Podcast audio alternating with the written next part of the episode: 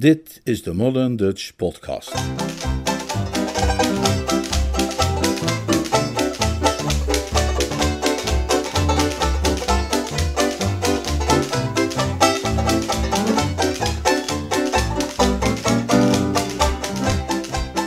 Een man van eer. Een Jeeves-roman van P.G. Woodhouse, The Code of the Woosters.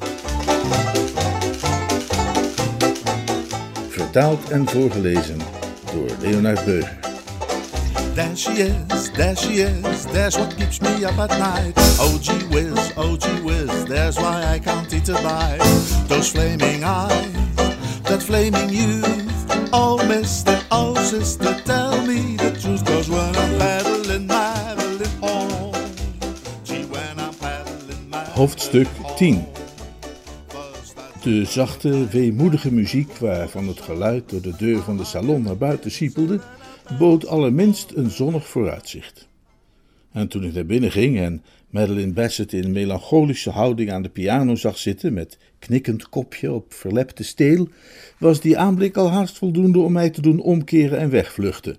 Ik bedwong echter die opwelling en opende het discours met een aftastend Hei daar! Die opmerking wekte geen onmiddellijke reactie. Wel stond ze langzaam op en misschien wel een halve minuut lang staarde ze mij droevig aan, als de Mona Lisa op een van die grauwe ochtenden dat de zorgen van de ganse wereld zelfs haar even wat te veel lijken te worden. Juist toen ik begon te denken dat het toch misschien maar beter was om de tijd wat op te vullen met een praatje over het weer, opende ze haar mond. Bertie? Dat bleek evenwel een losse flodder. Er ging iets mis, een, draadje los of zo, en het bleef weer een poosje stil. Bertie. Maar nee, alweer een windei. Het begon enigszins op mijn zenuwen te werken. We hadden wel eens eerder zo'n sessie uit een doofstomme congres gehad, ook op Brinkley Court de vorige zomer. Maar bij die gelegenheid had ik de situatie draaglijk weten te houden door af en toe wat actie in te voegen tijdens de lange en ongemakkelijke stiltes die er vielen tussen de spaarzame brokjes conversatie. Dat gesprek, zult u zich herinneren, of misschien ook niet, had plaatsgevonden in de eetzaal waar een koud buffet stond opgesteld en het was prettig geweest om met regelmatige tussenpozen even heen en weer te kunnen lopen om een gevuld eitje of een blokje kaas te halen. Zo zonder hapjes en drankjes werden wij goed deels teruggeworpen op een puur wederzijds staren, en dat kan nogal eens gênant uitpakken. Haar lippen gingen vaneen. Ik zag hoe er iets naar de oppervlakte aan het borrelen was. Na enkele slikbewegingen ging ze dan toch echt van start. Bertie, ik wilde jou spreken. Ik heb je gevraagd om te komen, omdat ik wou zeggen. Ik wilde je vertellen, Bertie, mijn verloving met Augustus is verbroken. Ja, wist je dat al? Oh ja, zeg, uh, Kusje heeft het me verteld. Dan weet je ook waarom ik jou gevraagd heb hierheen te komen. Ik wilde je zeggen, Ja, dat ik bereid ben ja. om jou gelukkig te maken. Enkele ogenblikken leek het erop alsof ze opnieuw last kreeg van haar oude stembandproblemen, maar na een nieuwe reeks keelmanoeuvres kreeg ze het er toch uitgeperst. Ik wil je vrouw worden, Bertie. De meeste gasten zouden het volgens mij in dit stadium niet meer de moeite waard hebben gevonden nog langer te strijden tegen de onafwendbaarheden van het lot, maar ik deed nog een laatste wanhopige poging. Waar zulke essentiële belangen op het spel stonden, zou men zich toch een dwaas voelen wanneer men niet ook het allerlaatste kruid verschoten had. Dat, eh, dat is reuze geschikt van je, zei ik beleefd. Ik ben me ten diepste bewust van de eer die je me aandoet en al dat soort dingen meer, maar hoe goed heb je hierover nagedacht? Heb je er echt wel voldoende bij stilgestaan? Eh, Vind je niet dat je nu wel erg hard bent voor onze beste brave Gussie? Wat? Nou, wat er vanavond is gebeurd? Ah, ja, daar wilde ik het juist even met je over hebben. Ik vind zelf altijd, jij niet, eh, dat het bij dit soort gelegenheden goed is alvorens iets drastisch te doen, daar eens even rustig over te spreken met iemand die wat meer door de wol geverfd is. Die, die wat meer ervaring heeft met het leven. Om, om zo de dingen nog eens helder op een rijtje te zetten. Je, je zou het toch niet prettig vinden om je later de handen te moeten wringen en te zeggen: Oh, had ik dat toen maar geweten. Naar mijn mening zou deze hele kwestie nog eens goed onder de loep moeten worden genomen met het oog op een herziening van standpunten. En als je wilt weten hoe ik erover denk, naar mijn mening doe je Gussie groot onrecht. Onrecht? Maar ik heb met mijn eigen ogen gezien hoe hij. Ah, ja, maar jij bekijkt dat helemaal vanuit de verkeerde hoek. Hè? Eh, laat het me uitleggen. Er valt eenvoudig niets uit te leggen. Ik wil er niets meer over horen, Bertie. Ik heb Augustus geheel en al uit mijn leven geschrapt. Tot op deze avond zag ik hem uitsluitend door de gouden nevel der liefde en beschouwde ik hem als de volmaakte man. Maar vanavond heeft hij zich aan mij getoond als wat hij werkelijk is: een sater. Ja, maar dat is nu precies waar ik naartoe wil, hè? En ook precies waar jij de fout in gaat. Kijk, kijk, ik, ik wil het er niet meer over hebben. Maar alsjeblieft, oké, prima. Ik draaide de knop om. Je schiet eenvoudig niets op met dat tout comprendre, c'est tout pardonner gedoe als zo'n meisje gewoon niet wil luisteren. Ze draaide haar gezicht van me weg, ongetwijfeld om een stille traan te verbergen, en er volgde een kort intermezzo tijdens welk zij haar ogen depte met een zakdoekje en ik de blik afwendde door wat met de neus in een pot potpourri te roeren die op de piano stond. Uiteindelijk kwam ze weer aan de oppervlakte. Het heeft geen zin, Bertie. Ik begrijp natuurlijk wel waarom jij deze dingen zegt. Dat is jouw lieve en edelmoedige aard. Er is niets dat jij niet doen wilt om een vriend te helpen, ook als dat ten koste moet gaan van jouw eigen geluk. Maar niets wat jij zegt kan mij van gedachten doen veranderen. Ik heb met Augustus volledig afgerekend. Vanaf dit moment zal hij niet meer voor mij zijn dan een herinnering. Een herinnering die door de jaren heen flauwer en schimmiger zal worden, terwijl jij en ik hechter tezamen zullen groeien. En jij zult mij helpen hem te vergeten. Met jou naast mij zal het mij ooit lukken mij te bevrijden uit Augustus' betovering. En ik denk dat ik dan nu maar beter eerst papi op de hoogte kan gaan brengen. Ik schrok. Ik zag het gezicht van papi Bassett nog voor me, zoals hij keek toen hij in eerste instantie dacht dat hij mij getrokken had als aangetrouwde neef. Het zou wel wat erg grof zijn, had ik het gevoel, om op een moment dat hij nog tot in het diepst van zijn ziel natrilde van die uiterst nipte ontsnapping, hem te vertellen dat ik in plaats daarvan zijn schoonzoon zou worden. Ik was niet erg op pa Bassett gesteld, maar een mens wil toch humaan blijven. Uh, goeie genade, zei ik, doe dat alsjeblieft niet. Ik kan niet anders. Hij zal toch moeten weten dat ik jouw vrouw ga worden. Hij verwacht immers nu dat ik over drie weken met Augustus trouw. Daar dubde ik even over. Ik snapte uiteraard wat ze bedoelde. Je moet een vader wel van dit soort dingen een beetje op de hoogte houden. Je kunt natuurlijk niet hebben dat de brave grijsaard straks de kerk binnenkuiert in een hoge hoed en met een anjer in zijn knoopsgat om tot de ontdekking te komen dat de bruiloft niet doorgaat, maar niemand de moeite heeft genomen om hem dat even te vertellen. Maar vertel het hem dan in elk geval vanavond nog even niet, drong ik aan. Laat hem eerst nog een beetje bijkomen. Hij heeft zojuist al een hevige schok moeten ondergaan. Een hevige schok? Ja, en hij is nog niet helemaal zichzelf. Er kwam een bezorgde blik in haar ogen, die daardoor een beetje begonnen uit te puilen. Dus ik had gelijk. Ik dacht al dat hij niet helemaal zichzelf was toen ik hem daarnet uit de bibliotheek zag komen. Hij veegde langs zijn voorhoofd en hapte eigenaardig naar adem. En toen ik vroeg wat hem mankeerde, zei hij dat wij allemaal ons kruis te dragen hebben in deze wereld maar dat hij dacht dat hij niet eens zozeer mocht klagen, omdat het allemaal nog veel erger had kunnen zijn. Ik kon niet begrijpen wat hij bedoelde. Hij zei dat hij nu eerst een warm bad ging nemen en dan naar bed zou gaan met drie aspirintjes. Maar wat was dat dan? Wat is er gebeurd? Ik begreep dat het een toch al veel te ingewikkelde situatie nutteloos verder zou compliceren om haar de volledige waarheid te vertellen, dus ik beperkte mij tot een enkel aspect daarvan. Stiffy had hem net verteld dat ze met de hulppredikant wil gaan trouwen. Stephanie? Met de hulppredikant? Met meneer Pinker? Correct. Die brave Pinker de Stinker. En dat heeft hem nogal in de war gebracht, hè? Hij is, hij is kennelijk een beetje allergisch voor jonge geestelijken. Ze haalde bewogen adem, net als de hond Bartholomew gedaan had nadat hij die kaars had opgegeten. Maar, maar, Ja? maar houdt Stephanie dan van meneer Pinker? Nou en of, daar is geen twijfel aan. Maar, maar dan, Ik zag waar ze aan dacht en hapte dadelijk toe. Ja, dan kan er dus onmogelijk iets zijn tussen haar en Gussie, wilde je zeggen. Juist. Dat is toch het bewijs, of niet? Hè? Dat is precies het punt waar ik de hele tijd naartoe wil met dit gesprek. maar, maar hij, Ja, dat weet ik, dat heeft hij gedaan. Maar hij deed dat uit niets dan zuivere motieven. Hè? Zo zuiver als versgevallen sneeuw. Zuiverder, als je het mij vraagt.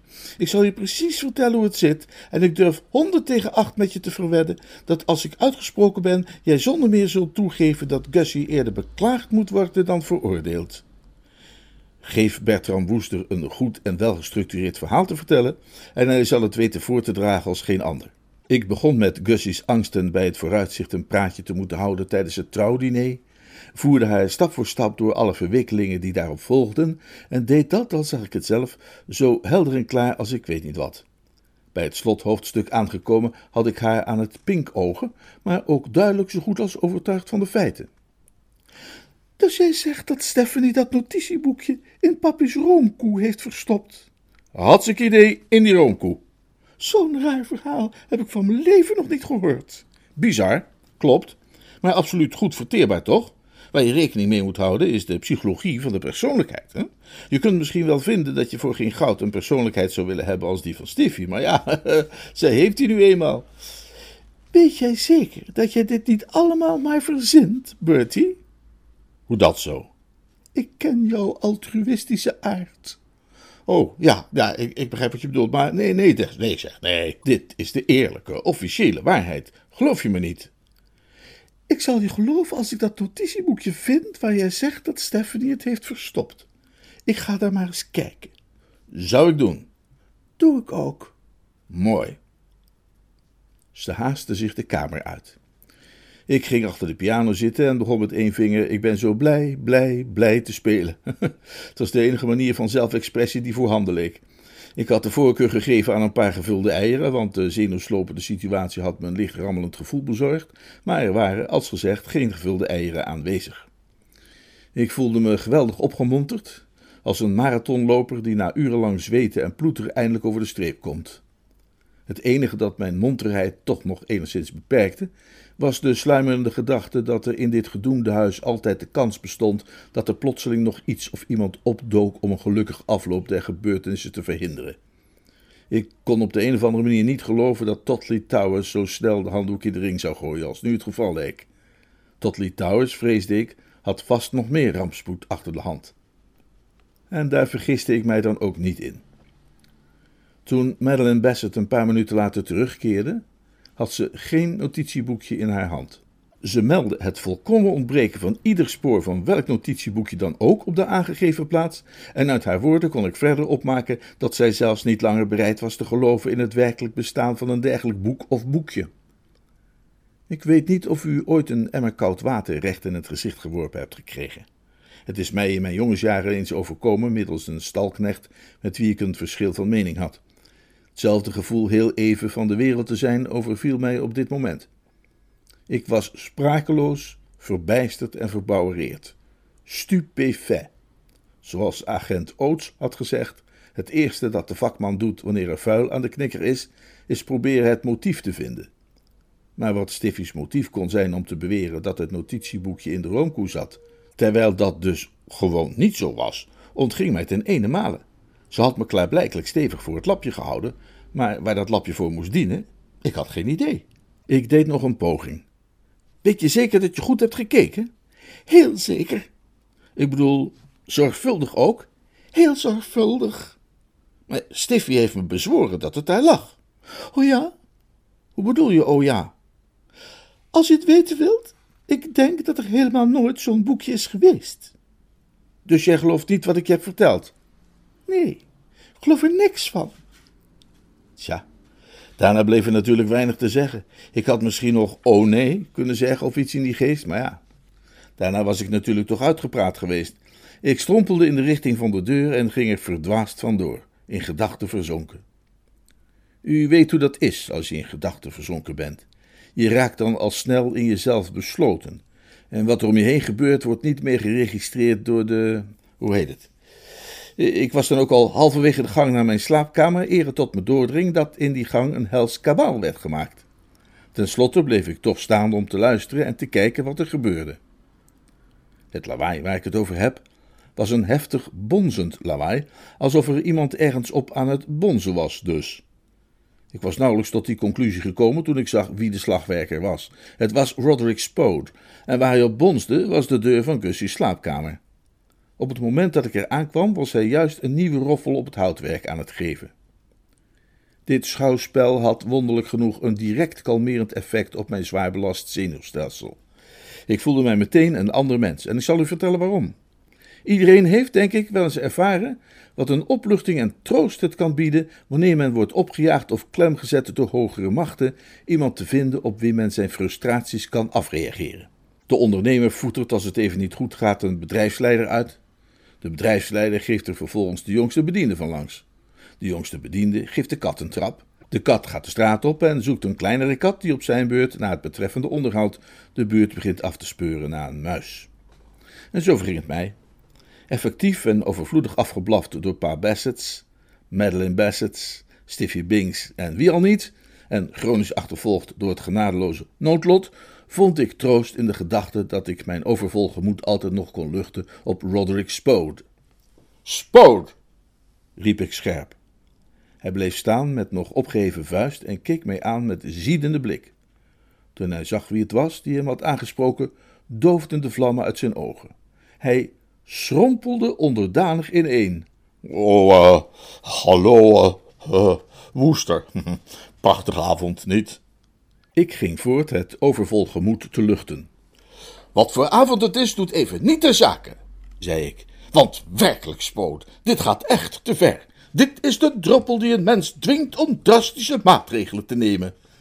Maar, uh, Woester, hoe haal jij het in je hoofd het hele huis in rep en roer te brengen met dat vreselijke kabaal van jou? Ben je soms nu al vergeten wat ik je gezegd heb? Dat er een einde moest komen aan die neiging van jou om telkens maar weer tekeer te gaan als een op hol geslagen nijlpaard? Ik zou gedacht hebben dat jij na ons eerdere gesprekje de rest van de avond maar liever stil op je kamer zou zijn gebleven met een goed boek. Maar nee, nu vind ik jou alweer bezig mijn vrienden lastig te vallen en ze het leven zuur te maken. Maar zo zijn wij niet getrouwd, Spoot. Ik waarschuw je. Mijn geduld is niet onuitputtelijk. Maar, maar, maar, maar, Roester, je begrijpt het niet. Wat begrijp ik niet? Jij, jij weet niet hoe die brilleman van een vinknottel mij getergd heeft. Er verscheen een smachtende blik in zijn ogen. Je moet me hem zijn nek laten breken. Daar komt niets van in. Je gaat zijn nek niet breken. Nou, hem uh, doodschudden als een rat dan. Je gaat hem ook niet doodschudden als een rat. Maar hij zegt dat ik een zelfingenomen kwast ben. Wanneer heeft Gussie dat tegen je gezegd? Nou, uh, niet echt uh, gezegd, geschreven. Kijk, hier in dit boek. En voor mijn verbijsterde ogen haalde hij uit zijn binnenzak een klein bruin lederen notitieboekje. Om nog één keer op Archimedes terug te komen. Gius' beschrijving, hoe beknopt ook, van de manier waarop hij het principe van de opwaartse druk ontdekte, had diepe indruk op mij gemaakt. Gius had mij een uiterst levendig beeld voor ogen getoverd van wat er bij die gelegenheid moet zijn gebeurd. Ik had voor me gezien hoe Archimedes de temperatuur van het badwater voorzichtig uitprobeerde met zijn teen, in het bad stapte, langzaam zijn hele corpus onderdompelde. Ik had hem als het ware in de geest begeleid op alle stappen van het proces: het inzepen van de bast, het invrijven van de haren met shampoo, het losbarsten in gezang, en dan plotseling, vlak voor hij zijn hoogste nood bereikt, de stilte. Het wegsterven van het stemgeluid. Onder het sop dat langs zijn slapen omlaag stroomt, ziet men zijn ogen glanzen met een eigenaardig licht. De spons valt onopgemerkt uit zijn hand. Hij slaakt een triomfantelijke kreet. Ik heb het! Hatsje! De wet van Archimedes! En hij springt uit het water, blij als een kind. Op precies dezelfde manier trof mij de miraculeuze verschijning van het lang gezochte notitieboekje. Er was zo'nzelfde moment van verbijsterde stilte, gevolgd door een kreet van triomf. En ik twijfel er ook niet aan dat mijn ogen, terwijl ik mijn hand uitstak om het boekje op te eisen, glansden met een eigenaardig licht. Geef mij dat boekje, Spoot. Ja, ja, eh, ach, kijk, er gerust in, moester. Dan, dan zul je zien wat ik bedoel. Eh, Ik, eh, ik heb het op een uiterst merkwaardige manier in handen gekregen. Ik, ik bedacht dat Sir Watkin zich een, een stuk rustiger zou voelen als ik die roomkoe van hem voorlopig onder mijn hoede zou nemen. Eh, Er is de laatste tijd regelmatig ingebroken in deze omgeving, Voegde hij er haastig aan toe. Heel eh, regelmatig, hè? En, en, en die openslaande deuren zijn nooit erg veilig. Dus ik eh, ging naar de zilveren kamer en haalde dat ding uit de vitrine. Tot mijn verbazing hoorde ik daarbinnen iets rammelen. Ik maakte het dekseltje open en vond dit boekje. Kijk, zei hij en wees ernaar met een banaanachtige vinger. daar staat wat hij vindt van de manier waarop ik asperges eet. Roderick Spoot veronderstelde waarschijnlijk dat ik de inhoud van het boekje kritisch met hem zou gaan doornemen. Ik bespeurde in elk geval zijn gevoel van teleurstelling toen ik het bandje in mijn zak liet glijden. Ah, ga jij dat boekje houden, Woester? Jazeker. Maar ik wil het nog aan Sir Watkin laten zien. Er staat ook een heleboel over hem in. Wij willen Sir Watkin toch geen nodeloos leed aandoen, is het wel, Spoot? Nou, daar heb je misschien wel gelijk in. Dan eh, ga ik dus nu maar eh, eh, verder met eh, deze deur open te breken. Om de donder niet, zei ik. Wat jij doet, Spoot, is ophoepelen. Ophoepelen. Ophoepelen. Verdwijn, Spoot. Ik zou nu graag even alleen zijn. Ik wachtte tot hij de hoek om was en klopte toen stevig op de deur. Gussie? Geen antwoord. Gussie, kom tevoorschijn. Ik zou wel gek zijn. Kom tevoorschijn, idioot. Woester hier. Maar zelfs dit leverde geen onmiddellijk resultaat op. Later heeft hij me uitgelegd dat hij op dat moment dacht dat Spoot mijn stem op geslepen wijze nabootste. Maar na verloop van tijd wist ik hem er toch van te overtuigen dat het de vriend was van zijn jeugd en niemand anders die voor zijn deur stond. Daarop volgde het geluid van meubilair dat opzij werd geschoven en uiteindelijk ging de deur open en stak hij zijn hoofd voorzichtig naar buiten als een slak die uit zijn huisje kijkt na een onweersbui. De emotionele scène die volgde hoef ik niet tot in detail te beschrijven. U zult op het witte doek al vaak genoeg dat soort dingen gezien hebben, wanneer de Amerikaanse mariniers weer eens net op tijd arriveerden om het belegerde garnizoen te ontzetten. Ik kan het geheel samenvatten in de constatering dat hij diep onder de indruk naar mij opkeek. Hij leek te denken dat ik in een persoonlijk gevecht met Roderick Spoot had afgerekend en het leek me niet echt nodig dat te corrigeren. Ik drukte hem het notitieboekje in de hand en stuurde hem ermee naar Madeline Bassett om het haar te laten zien. Zelf liep ik naar mijn kamer. Daar trof ik Jeeves die wat aan het rondklungelen was. Hij heeft zo zijn huishoudelijke taken. Het was mijn bedoeling geweest om, zodra ik hem weer zou zien, hem eens flink de mantel uit te vegen, omdat hij mij de zware aanslag op mijn psychische gezondheid had doen ondergaan van dat gesprek met pa Bassett. Maar nu het zover was, groette ik hem met een hartelijke glimlach in plaats van een zure blik. Per slot van rekening, zei ik tegen mezelf, had zijn plannetje de hoofdprijs opgeleverd en was dit absoluut niet het moment voor verwijten. Wellington ging na de slag bij Waterloo ook niet zeuren over kleinigheidjes die hem niet bevallen waren. Hij sloeg iedereen joviaal op de schouder en deelde drankjes uit. Ha, Jeeves, daar ben je. Inderdaad, meneer. Mooi, Jeeves. Je kunt meteen beginnen te pakken. Nee. Voor de thuisreis. We vertrekken morgenochtend. U bent dus niet van plan, meneer, uw verblijf op Totley Towers nog te verlengen? Ik lachte mijn bekende vrolijke lach. nou, nu geen domme vraag stellen, hè, Jeeves? Is Totley Towers een plek waar mensen hun verblijf verlengen als het niet strikt noodzakelijk is? Hè? En voor mij is die noodzaak er niet langer. Mijn werk is gedaan. We vertrekken morgenochtend vroeg. Begin dus maar vast te pakken, zodat we klaarstaan voor de start. Eh, is dat veel werk? Nee, meneer. Het gaat om twee koffers. Hij haalde ze tevoorschijn van onder het bed, deed de grootste open en begon die te vullen met jassen en pakken, terwijl ik hem vanuit mijn leunstoel op de hoogte bracht van de recente gebeurtenissen. Jeeves, dat plannetje van jou heeft voortreffelijk uitgepakt. Het verheugt me dat te mogen vernemen, meneer. Ik wil niet beweren dat die scène me niet nog de nodige tijd zal achtervolgen in mijn dromen. Ik wil alleen maar zeggen dat je plan een succes was. Stiffy's oom kwam met zijn zegen voor haar huwelijk net zo vlot en makkelijk als de kurk uit een fles champagne.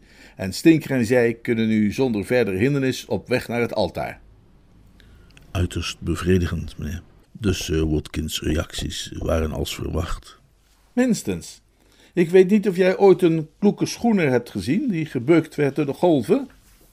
Nee, meneer. Mijn bezoeken aan strand en zee hebben altijd plaatsgevonden bij aangenaam weer.